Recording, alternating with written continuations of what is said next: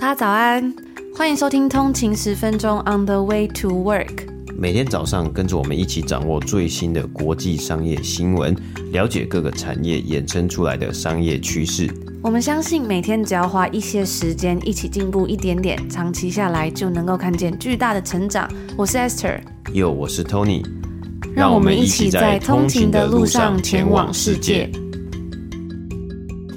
大家早安，今天是十月二十号，星期五，欢迎回来通勤十分钟。大早安。那今天呢，又来到一个礼拜的最后一个工作天了，大家真的非常的厉害，坚持了五天。明天呢，今天工作完之后，明天就可以稍微的休息一下了，所以别忘了给自己鼓鼓掌，然后在今天星期五呢，还有努力来收听我们的节目。我觉得每一个小小的努力呢，都很值得为自己庆祝一下。我最近去上运动课的时候啊，去上了一个呃瑜伽跟皮拉提斯课，然后那个老师。就跟我分享了一个故事，他就说有一个学生呢，他上了他的课大概半年多，然后呢，有一天下课，他突然就跟他讲说：“哎，老师，他觉得他不知道为什么之前在上课的时候都可以稳定的就是 practice 练习。”呃，做那些动作什么的，但突然之间呢，这几个礼拜突然没有办法了。他这时候呢，老师就跟他讲说，其实，因为我们每个人的人生之中都要面对到很多可能是你会 burn out 啊，比如说在工作上，或是你自己生活上面有一些你自己的困难的地方。所以他就说，不要忘记，就是有时候要 compassionate to yourself，就是你要对自己呢。怎么讲，算是比较去呃，不要对自己太过严格。那可能是有点像同情或是同理嘛，就是要有同理，就是可能或是说认知到你自己也有一些自己个人也有一些限制，可能一些能力上啊，或是很多时候呢，其实。有高有低嘛，就是你的状态啊，可能也不是说，哎，当然不是说哦，状态一定是超级烂，但是你的状态呢，或许它也是会有一些起伏的。嗯，所以呢，我觉得有时候我们对别人呢、啊，都会有比较多的可能同理心或同情心，但是呢，在自己身上的时候，好像有时候就会要求比较多嘛，就像我们上个月分享的好书《松绑你的完美主义》一样，有时候呢，对自己好像太过严格了，所以千万要记得，如果你感觉到自己哪里不舒服啊，或者是哎，突然好像对很多事情都提不起劲。的话，可能或许是你要休息一下，也许生活之中发生了一些可能比较困难的事情然后是一些转变，你自己没有注意到的，甚至在最近看到很多的战争嘛，然后很多的，因为到年底有时候事情比较多，所以我觉得呢，都是一个可以稍微放慢脚步的一个时刻。嗯，对啊，因为有时候其实我们也知道嘛，很多时候呢，你如果拼久了，你如果强撑呢，有时候你也会像是这个呃。弹会弹性疲乏嘛，就是很容易就诶、突然有一天你就没有办法继续的去撑下去，或是继续的去缴出一百 percent 的一个呃表现啊。那这个时候呢，当然就是好好的休息一下，好好的适当放松一下呢，然后再出发，其实或许是一个更好的一个选择。嗯，那今天是礼拜五了嘛？今天呢，我们要来跟大家分享一本好书，叫做《经济学家眼中的世界》。等一下在节目之中呢，我会详细来跟大家分享。那最重要的是呢，今天大家听完节目之后，记得到我们的 IG 账号 on 的一个底线 Way to Work 上面有个抽奖活动呢，就是要抽给大家呃《经济学家眼中的世界》这本我觉得非常棒的书，它其实是算是一个四十周年的好评增修版了，所以算是一个非常经典的书。那抽奖办法也非常简单，大家到我们的 IG 账号上面呢，就可以知道抽奖的办法了。也非常期待呢，可以送出这个好书给大家。那我们也非常感谢《金周刊》提供我们这个好书抽奖，可以送给通行族。嗯，对啊，那其实我觉得啊，我自己个人认为啊，因为我们在这里比较难买到中文书嘛，嗯、然后我有时候之之前呢、啊，我回台湾的时候啊，都买了一些实体书，然后带回来，就是比如说我很喜欢去逛成品嘛书店，我就觉得啊，这几年其实啊，虽然大家说可能出版社比较辛苦一点啊，但是呢，嗯、其实，在设计上面呢，我觉得台湾的一些书啊，设计的都还蛮漂亮的。对，就是不管是字体啊，或是那个书的封面啊，因为呢，我自己的我自己的感觉，还有跟在国外啊去书店啊，然后看到那些是是有一些书的那种比较啊，我觉得在国外有一些书的封面呢，它设计其实。呃，说坦白是有一点草率，或是有一些有一些是比较潦草一点点的，甚至也没有一，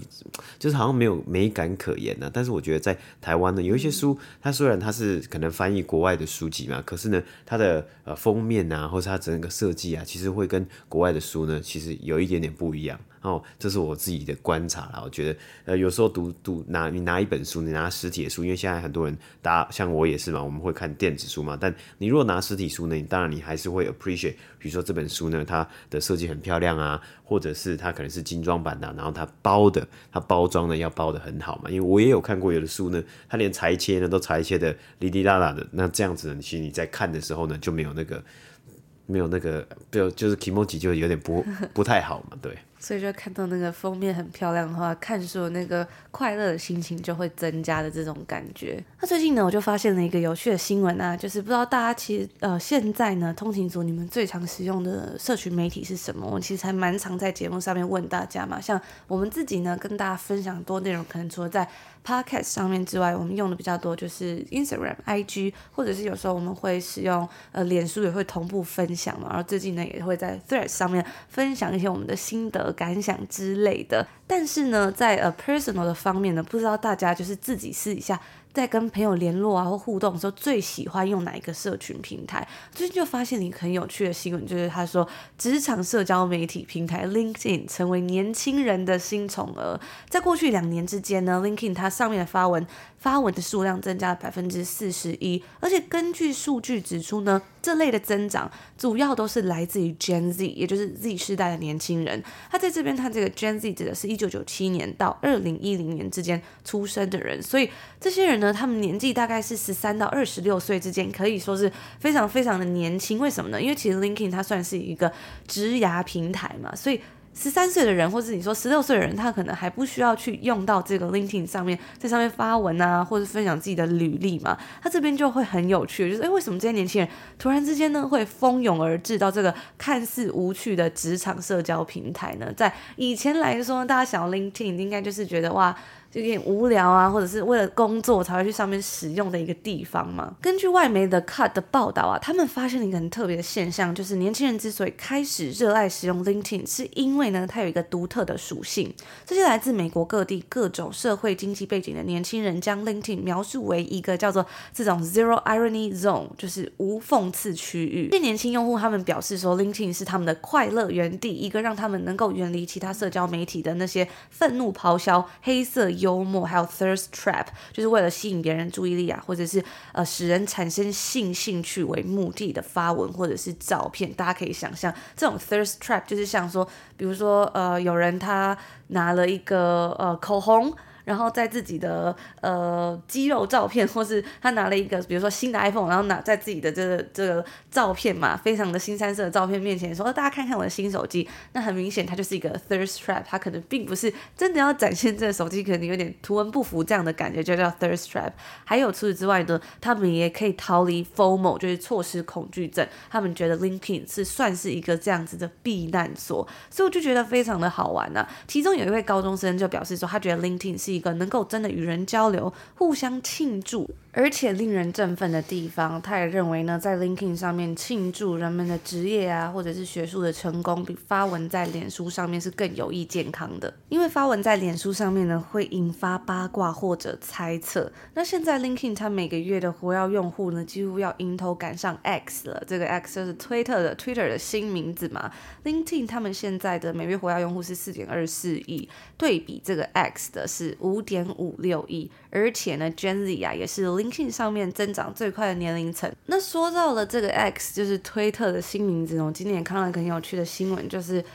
X 他们说呢，现在来开始收费了。如果你要发推文的话呢，你就要支付一块美金，你才可以推文。正常的发文啊，或者是转发别人的推文这样子。那他们之所以收这个费用呢，原因是因为，他们当之，他们把这个东西称之为 Not a Bot Fee，就是说。你要证明你不是一个机器人，所以呢，你要付钱，然后你才可以发推文。而且之前我们其实有讲过嘛，他们有推出订阅的服务。那那个订阅服务呢，是你付钱订阅，但是你就可以有蓝勾勾嘛，然后也是引起了轩然大波。但是这一次呢，他们是哎更进一步要来收这个，如果你要使用，你要发文，你就要缴钱。嗯，这还蛮特别的，而且。嗯，可能另外一个方面呢，可能就会有人想说，那是不是因为啊，Twitter 或是说 X 啊，现在叫做 X 呢，它之前所流失的广告的，比如说广告主啊，或是厂商和品牌呢，还是没有把它办法补齐，或是它的广告收入啊，还是没有办法补齐之前的收入呢？所以它现在不只是要交这个推这个 Not a Bot Fee 嘛，或者他之前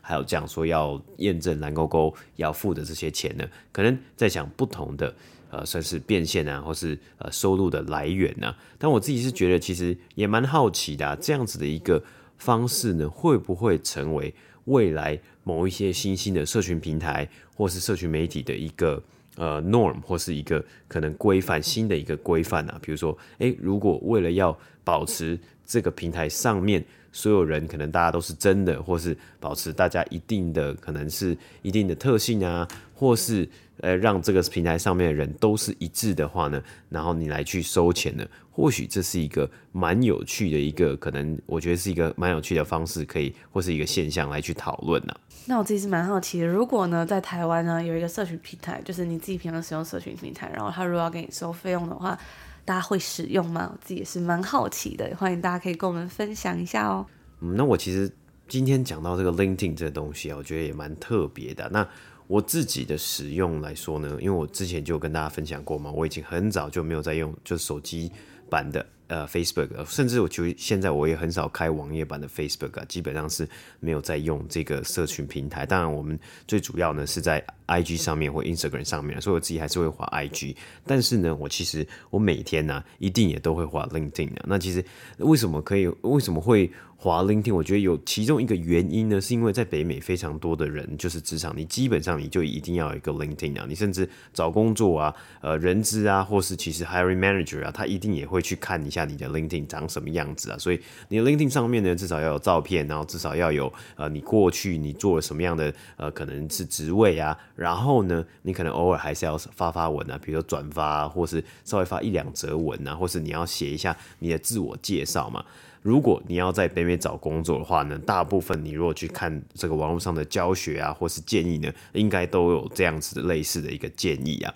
那其中一个，我觉得。可能的原因呢，就是因为啊，像刚刚 Ezra 讲到嘛，其实你在很多的社群媒体上面呢，是有各种新三色啊，或是好玩的一些，或是比较特别的一些可能迷音啊、梗图啊之类的。所以你如果在工作的场合，你去划这些社群媒体呢，大家就会称之为 not safe for work 嘛，对不对？那所以啊，你如果在社，就是你在工作场合，你划 LinkedIn 呢，其实不太会有人管你啊，因为大家想说，那你可能是在学习，或是呢，你可能是在可能追踪你的公司。或是呢，你可能是在看一些特别的呃内容，就是比较有有内，就是有深度的内容。会不会是被人家会觉得，所以你是不是要偷偷的换工作了？哎、欸，这也是有可能的，所以你尽量不要就是在公司可能人家主管面前，然后去搜寻其他公司的职缺之类的。但是呢，其实我也确实有发现呐，我觉得 LinkedIn 上面呢，它是一个很特别的一个社群媒体啊，就是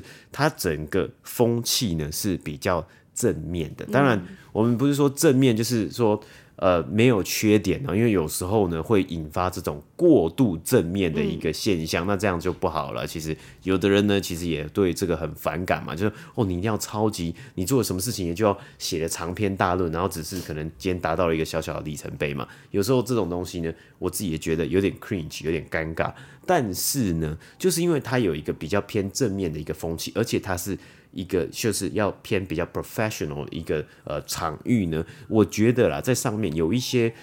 不不错的 KOL 或是不错的 influencer 呢，他是愿意去分享一些可能是职场上面的一些小 tips 啊，或者是呢有一些我觉得是真的是可以学到的内容啊，那这个东西呢，可能是现在 gnz 啊，或是很多人呢，他很想要，就是诶，我想要一个。地方呢，是我真的在上面可能滑，我真的是在上面浏览内容呢，我是可以找到一些比较有料的资料，而不是呢，甚至而不是是在其他的平台，你可能更容易看到的是一些毒鸡汤啊，或是你更容易看到一些。非正确的讯息，那毕竟因为啊，你在 LinkedIn 上发文，你可能都代表着你自己个人，也代表你的公司，因为你有就会显示你的 title 嘛，会显示你的职位嘛，所以大部分人呢，可能不想要就 fucked up，或是不想要去搞砸这个在 LinkedIn 上面的贴文，所以大家会很顾及自己的形象，所以就比较不会有一些酸民啊，或者说就是太过于超过，或是说太太 free、太自由的这种开玩笑的这种风气嘛，在。因为每一个社群平台它的属性是不一样的，就像你在上班的时候，你也不会开那种太超过的玩笑。对对对对对对，但你可能会在比较呃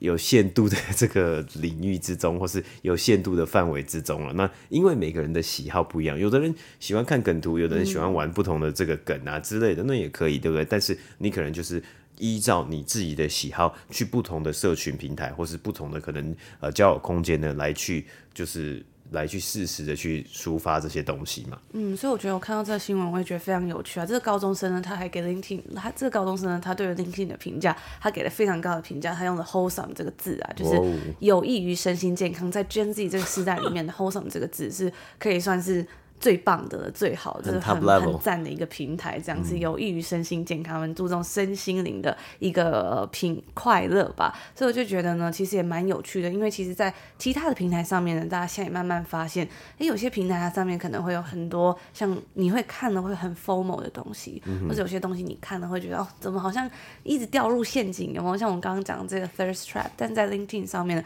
可能更多像头。可能更多像 Tony 讲，它是一个倾诉一个比较正面的风气，也是一个还蛮好玩的一个现象。嗯，对啊，那其实我觉得，但是是呃，虽然是很 wholesome 的地方啦，根据某些高中生来讲嘛，但是其实呃，每个社区媒体都是一样的，就是大家在上面分享的东西呢，其实只是。表面的一些、嗯、呃，就是其中一个面向而已啊。那人是多面向的，人是有非常多的这个呃，可能角色啊，你有非常多的责任嘛。所以呢，有时候啊，社群媒体的东西呢，可能真的还是需要自己好好的稍微消化一下，然后也不要就是全盘的去接受它。然后，如果你真的觉得，哎，你看了这些东西，不管是在哪里，甚至是在 LinkedIn，你觉得你自己感受还是有被 FOMO 到，或是还是有一点点低落的话呢，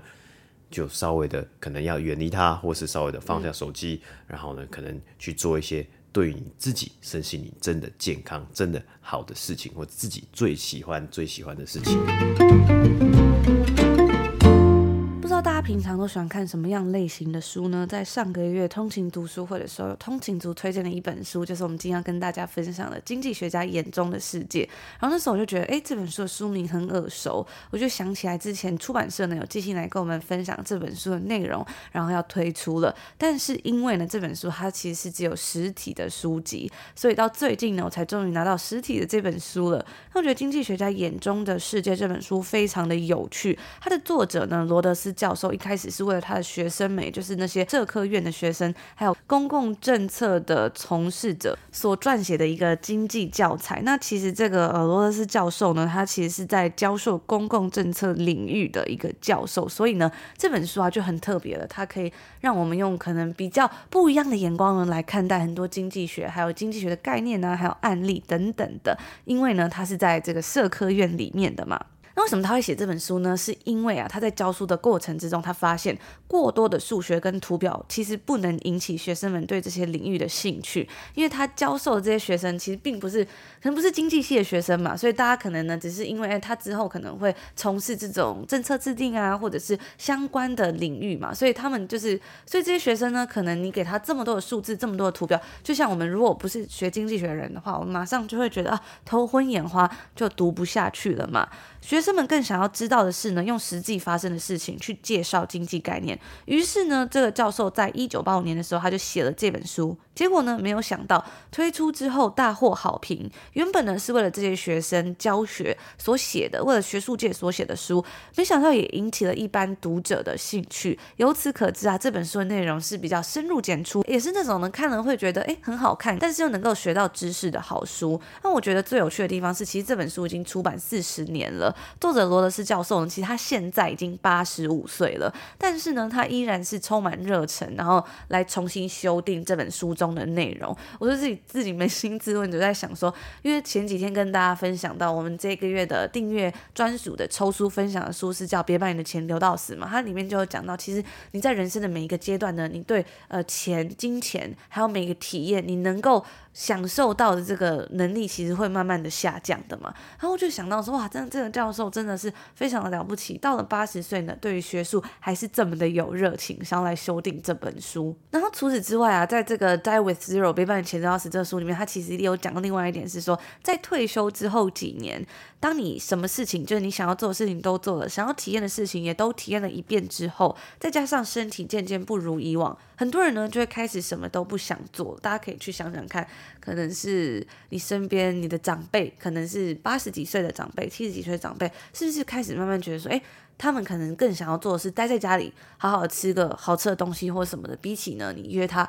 出去干嘛干嘛，他可能更想要的是待在家里休息这样子。所以其实我们能够真正好好运用退休生活、体验人生的时间，或许没有想象中的这么多。所以呢，我就觉得这个作者啊，在高龄八十五岁还能够追求新知、抱热忱，是一件非常酷的事情。那回到这本书呢，它的英文的副标题，其实这一次它的副标题有稍作更改，叫做 The Quest。For well-being，就是对幸福的探讨，也让我觉得非常感兴趣。因为呃，我一直以来其实都常常在想，到底什么东西叫做幸福？尤其这本书它其实是写经济学的书嘛，但是呢，为什么最后它讲到的是 well-being，就是对幸福的探讨？有时候都会想说，我们对生命应该要有什么样的追寻，才能够真正幸福快乐？这本书呢，它透过各种精彩的实事案例，然后再加上清晰、生动、易懂的解说，深入的探讨了经济学家的思维，以及呢，他们对社会的重大影响力，然后在结尾的部分啊，作者也批评了经济学过度偏颇的强调狭隘的自我利益，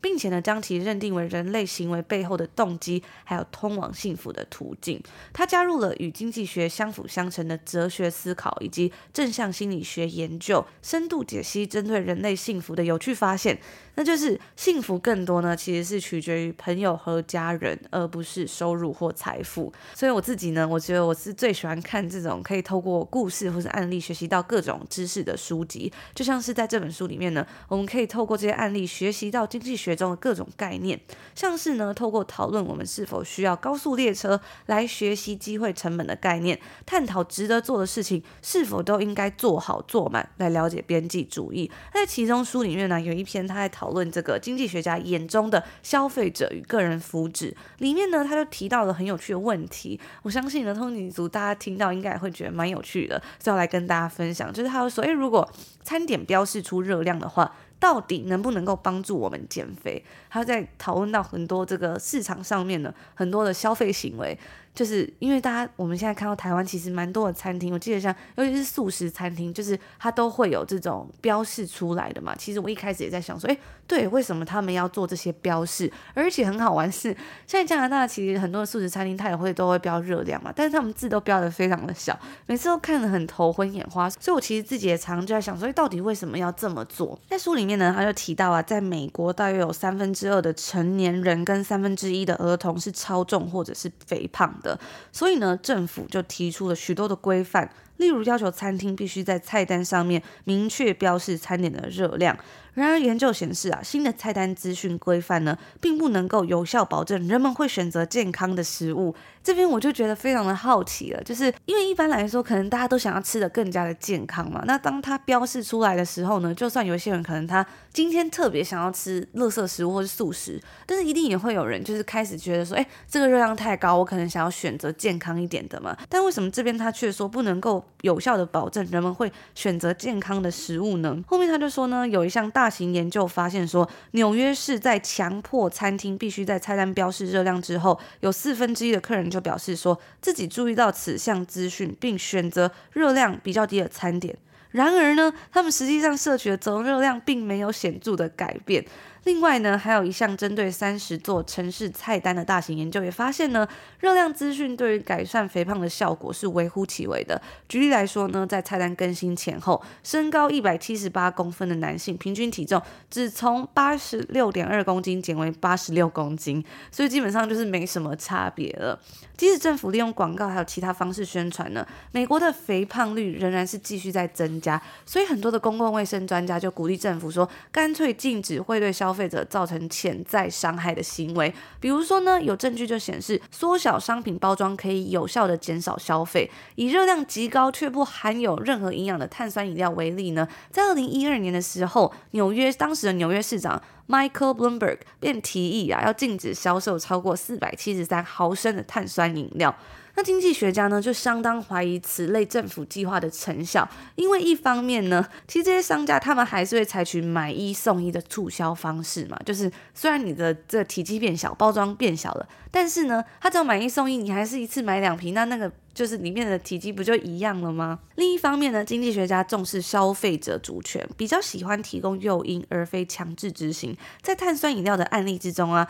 他就说到了，其实课税会比行政命令更为有效，所以我就觉得真的是非常的有趣啊！就是诶，在读到这些内容，因为其实有时候读经济学啊，或者是这类的东西，可能会比较生硬一点吧。就是如果你单看一些理论啊，或者是可能他讲的一些案例，并不是这么符合贴近到我们的生活之中的时候，但这本书呢，它里面其实提到了很多都是跟我们息息相关的内容，所以我觉得呢。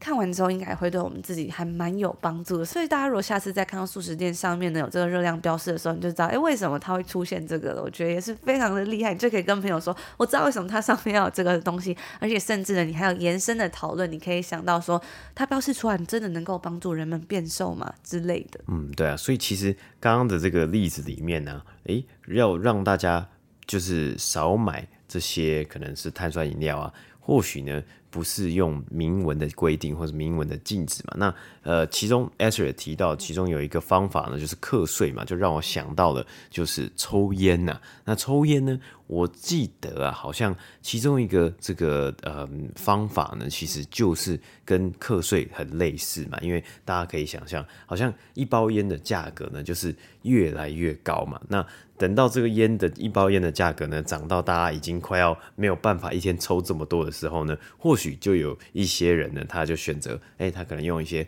替代的方案啊，或是呢，他就戒烟就可以把这个钱省掉了。所以这个呢，可能会比较像是比较或许比较要符合在经济学家眼中，就是呃增加一些诱因啊，就是哎、欸，我这个钱这么的贵，或是我这门槛这么的高，那你自己去决定让这个。个人消费者去决定说是否要不要来去抽烟，我自己觉得还蛮像这样子。我们今天的一个讨论啊，那或许呢，其实在生活之中呢，还有更多的大大小小的事情呢，可以来去讨论啊，可以去做延伸呢。那就等大家去看完这本书之后呢，再来跟我们分享心得喽。